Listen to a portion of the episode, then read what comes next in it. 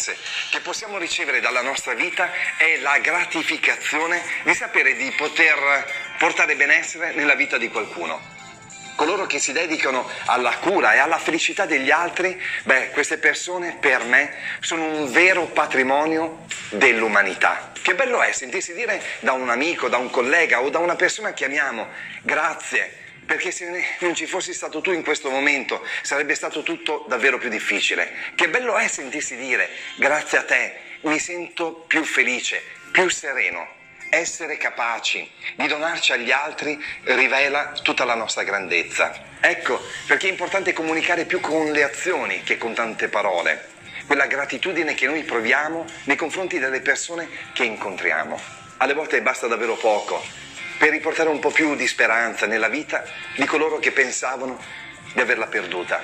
Noi esseri umani abbiamo bisogno di sentirci speciali, nutrendo la nostra anima, facendo qualche cosa per il bene degli altri e anche per il nostro pianeta. Il sentimento che proviamo in noi nel momento in cui siamo consapevoli di essere presenti nella vita di qualcuno attiva delle funzionalità straordinarie a livello neurocerebrale. Avviene una chimica meravigliosa che scatena in noi questa forza vitale, la chimica della felicità. Quando portiamo questa energia negli altri, in realtà stiamo portando energia e beneficio nelle nostre vite. Il distanziamento sociale mai dovrà privarci della inclusività, dell'empatia e della nostra capacità di creare rapporto con le persone che incontriamo lungo il nostro cammino. Distanziamento sociale è un termine che comprendo bene, ma temo che possa essere frainteso. Certo, è necessario tutelarci, è necessario tutelare, anzi avremmo dovuto farlo anche prima,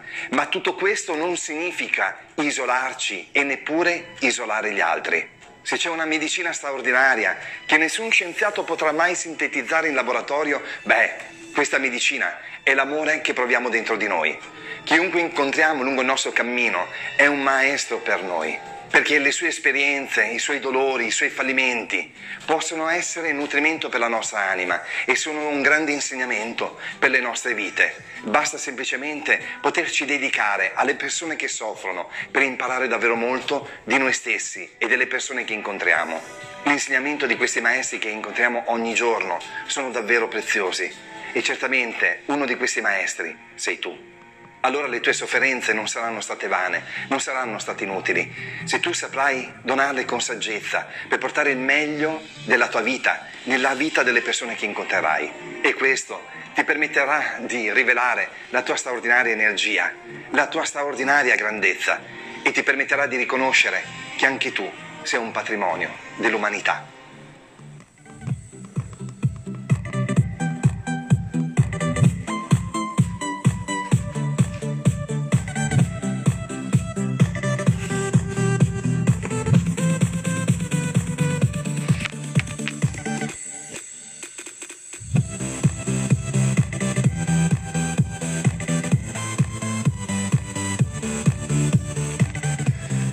Parva Favilla a tutti, episodio 28, avete appena ascoltato Richard Romagnoli.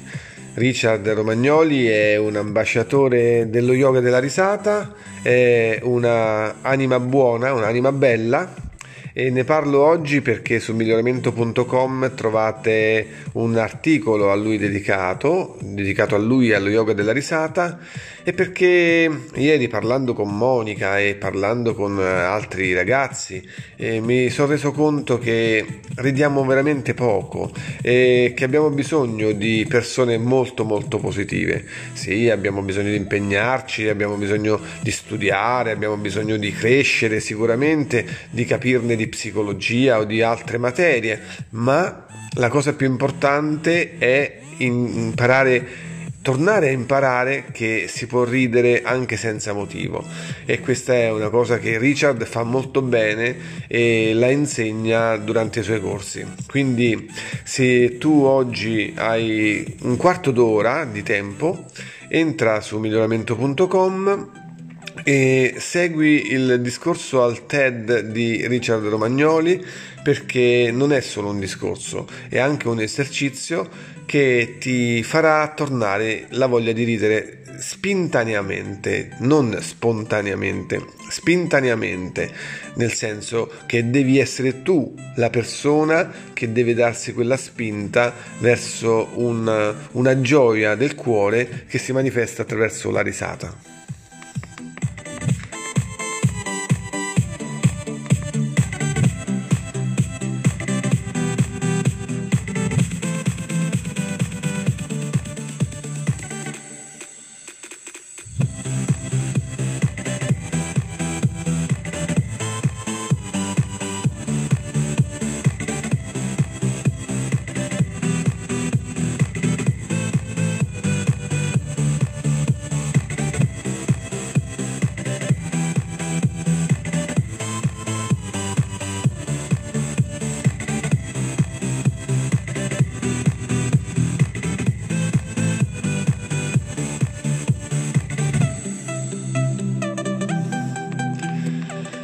E mi sono reso conto davvero che purtroppo anche io rido troppo poco e a volte il nervosismo, l'ansia ci privano del, delle risate, ci privano del sorriso e il sorriso che abbiamo sulla, sulla faccia a volte non è, non è spontaneo, è un sorriso forzato, ma si può, si può assolutamente reimparare a ridere, magari anche semplicemente ricordandoci che bisogna ridere più volte al giorno.